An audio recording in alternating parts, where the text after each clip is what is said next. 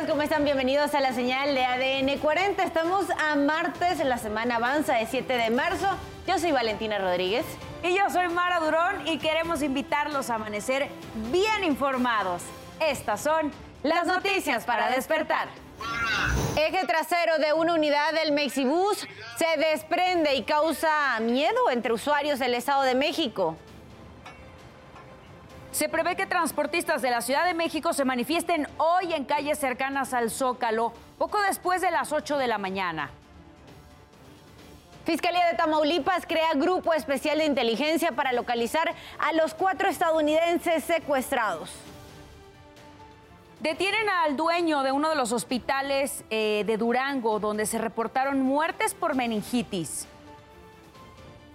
Más de 50 vehículos afectados tras accidente carretero en Sudáfrica. No se pierda más adelante la buena noticia del día. Le mostraremos la enorme y colorida mantarraya que surcó los cielos de Puebla. Lo hizo en forma de papalote y sorprendió a chicos y grandes. ¿Y qué pasó durante la madrugada de este martes? Nos los cuentas tú, Isidro Corro. Adelante, muy buenos días. ¿Qué tal amigos? ¿Cómo están? Muy buenos días. ¿Qué ocurrió durante esta guardia nocturna? Enseguida les ofrezco un resumen de materia policíaca. Vámonos a la zona sur de la capital del país. Una mujer resultó lesionada al registrarse el choque de una camioneta y un auto particular en la esquina del eje central en la calle Eje 6 Sur, la Independencia, en la alcaldía Benito Juárez. En el punto laboraron servicios de emergencia. De más información, se registró un eh, incendio en un dormitorio del reclusor de mujeres de Santa Marta, Catitla, en la zona de Iztapalapa. Llegó la policía y también los bomberos quienes rápidamente controlaron esta situación. Por fortuna no hubo personas heridas. Amigos, el reporte que tenemos esta mañana. Isidro, muchísimas gracias por el reporte. Queremos invitarlos también a que visiten nuestro sitio web. Nos encuentran como www.adn40.mx. Aquí podrán encontrar toda la información que necesiten y en el momento que la requieran. Las calles de la Ciudad de México a esta hora registran buen avance, principalmente eje central Lázaro Cárdenas, desde circuito interior hacia avenida Eugenia. Si va a transitar por las calles de la Ciudad de México, hágalo con mucho cuidado, salga con tiempo para evitar también accidentes. Las condiciones meteorológicas en nuestro país en general se reportan estables. Para la zona norte hay una línea seca con un sistema anticiclónico que para la zona norte podría registrar algunos vientos velocidad máxima de 70 kilómetros por hora. Tenemos también al interior de nuestro país un canal de baja presión. Estará dejando algunas lluvias aisladas, principalmente en el sureste, pero en general, en gran parte de la República Mexicana se estarán presentando altas temperaturas. Michoacán, en Guerrero, incluso podrían alcanzar hasta los 40 grados Celsius a mantenerse bien hidratado para evitar el golpe de calor. Les recuerdo también que en ADN 40 evolucionamos y queremos estar más cerca de usted. Por eso lo invito a reportar a través de todas nuestras redes sociales con el hashtag Ciudadano en Tiempo Real cualquier denuncia, reporte o situación que le inquiete. A través de redes sociales nos piden ayuda para conseguir donadores de sangre para la niña Mariel Graciano Álvarez, que se encuentra internada en el Hospital Pediátrico Siglo XXI debido al agresivo cáncer que padece. Ahí están todos los datos en pantalla. Si tiene la posibilidad de ayudar a esta pequeña, sin duda se le va a agradecer. Le recuerdo también que mi compañera Sara Uribe estará a las 12 del día leyendo todo lo que nos manden con el hashtag Ciudadano en Tiempo Real. 5.34 minutos de la mañana seguimos con la información y lo hacemos con el siguiente resumen. Estados Unidos anunció que está solicitando consultas técnicas al gobierno de México en relación al maíz transgénico bajo el capítulo de medidas sanitarias y fitosanitarias del TEMEC. El comunicado señala que las nuevas políticas amenazan con interrumpir miles de millones de dólares en el comercio agrícola, así como de sofocar la innovación para abordar la crisis climática y los desafíos de seguridad alimentaria. Con esta medida se respetará la soberanía de cada país y se beneficiará a los productores agrícolas. La Fiscalía General de la República y la Auditoría Superior de la Federación apelaron el fallo del juez que absolvió a la exsecretaria de Desarrollo Social, Rosario Robles. Estaba señalada de uso indebido del servicio público por una supuesta omisión de un desvío de más de 5 mil millones de pesos. El 24 de febrero el juez sobreselló el caso penal con efectos de sentencia absolutoria, al considerar que la exfuncionaria debe ser sancionada por la vía administrativa y no por la vía penal. Rescataron a 343 migrantes asesinados en la caja de un tráiler abandonado sobre la carretera Cosamaloapan, La Tinaja, en Veracruz. De estos, 103 son menores de edad que no estaban acompañados y la mayoría son originarios de Guatemala. Los migrantes portaban brazaletes de colores como medio de identificación. Tan solo en el año 2022, aquí en México, el flujo migratorio aumentó un 8%. Las autoridades de Turquía investigan un caso de racismo abierto contra el equipo Ahmetspor de origen kurdo que fue blanco de cánticos racistas afuera de su hotel la noche anterior al juego y durante el partido. Aficionados del Bursapor de Estambul lanzaron petardos, bengalas y piedras al campo durante el encuentro en la tercera división turca. Siete personas fueron detenidas, terminaron 2 a 1 en favor de Bursapor. A pesar de la violencia, se jugaron los 90 minutos del partido.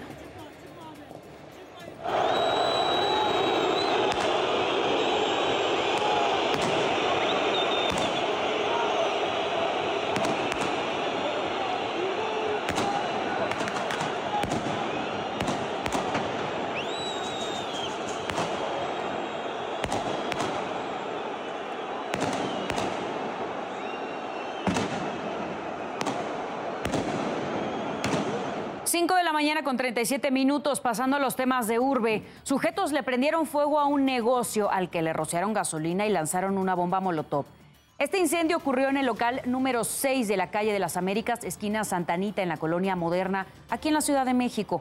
La explosión dañó las cortinas metálicas y también material que había dentro de la tienda. Los bomberos controlaron el incendio, la policía está revisando las cámaras de videovigilancia para identificar a los responsables.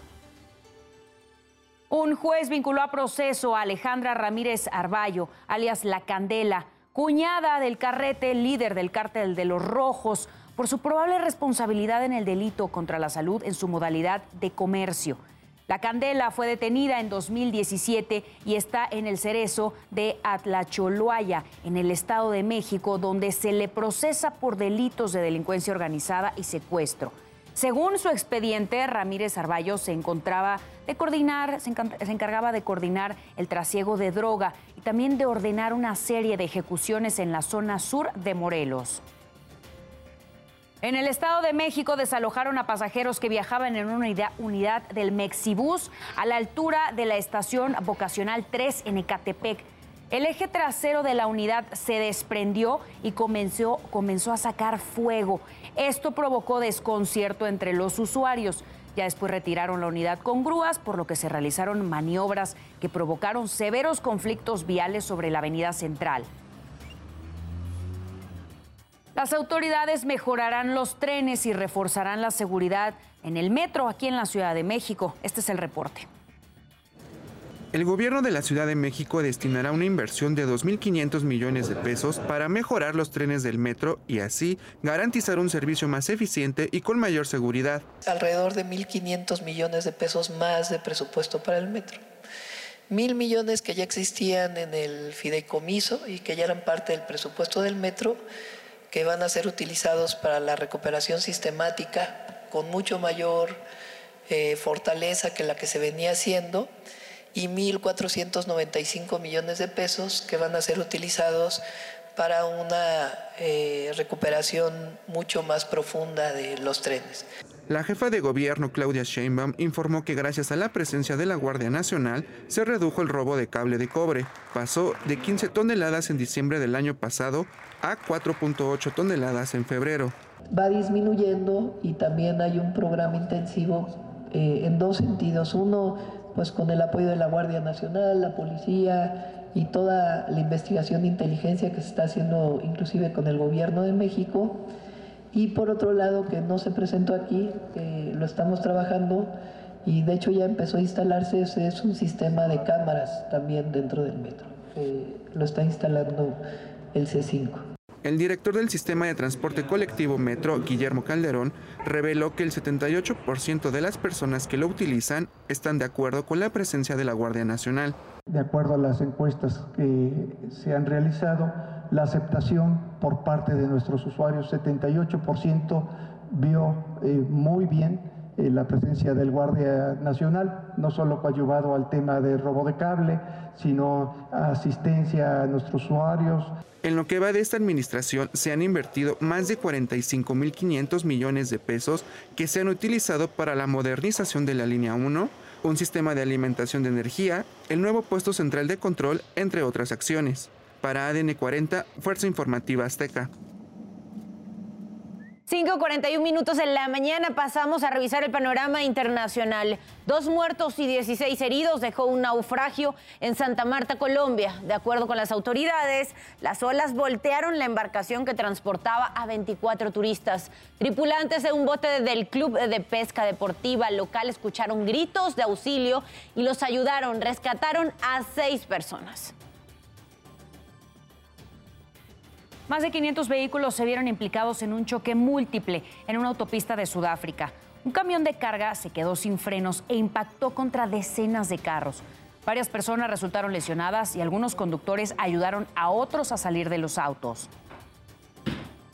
Cámaras de seguridad captaron el momento en que dos delincuentes robaron una mueblería en Paraguay. Esto ocurrió minutos antes del cierre, cuando los sujetos vestidos con uniforme de la policía ingresaron al local y sometieron a los empleados.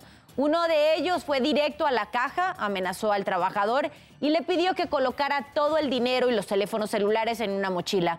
De acuerdo con las autoridades, se llevaron 30 millones de guaraníes, equivalentes a más de 74 mil pesos. Horas más tarde, la policía encontró incendiado el vehículo donde huyeron los delincuentes. La compañía canadiense de, biociencias Sunshine Heart Labs obtuvo la licencia para producir y poder vender cocaína, morfina, éxtasis y heroína. De acuerdo con la licencia, esta se produce después de un cambio radical en la política del gobierno canadiense que despenalizó la posesión de pequeñas cantidades de drogas duras en la provincia de Columbia Británica. Esto es en un intento por hacer frente a la crisis de sobredosis de opioides que ha cobrado miles de vidas en la nación. Y el doctor Anthony Fauci, asesor médico de la Casa Blanca, está en la mira del subcomité selecto sobre la pandemia del coronavirus del Congreso estadounidense. Ellos afirman que Fauci motivó la redacción del documento El origen próximo del SARS-CoV-2 para refutar la teoría de que el COVID provino de una fuga de laboratorio. Señalan que los autores del artículo distorsionaron la evidencia disponible y que el doctor Jeremy Farr no fue acreditado a pesar de haber participado. El jefe del subcomité citó varios correos electrónicos que ayudan a sustentar sus afirmaciones. En Grecia, una vez más, estudiantes y jóvenes afiliados a partidos políticos protestaron por el accidente de tren ocurrido la noche del 28 de febrero. En esta ocasión colocaron frente al Ministerio de Transporte 57 sillas y claveles rojos que simbolizan el número de víctimas. Los estudiantes sostuvieron pancartas que decían, nuestras vidas importan y exigieron justicia. Esta tragedia ha provocado enojo y protestas en varias ciudades. Mañana se planea otra marcha ya que algunos sindicatos han convocado a una huelga. Y usted ya está bien informado y con todos los datos que necesita saber antes de salir de casa. Por favor, manténgase conectado en todas nuestras plataformas porque ADN 40 siempre conmigo.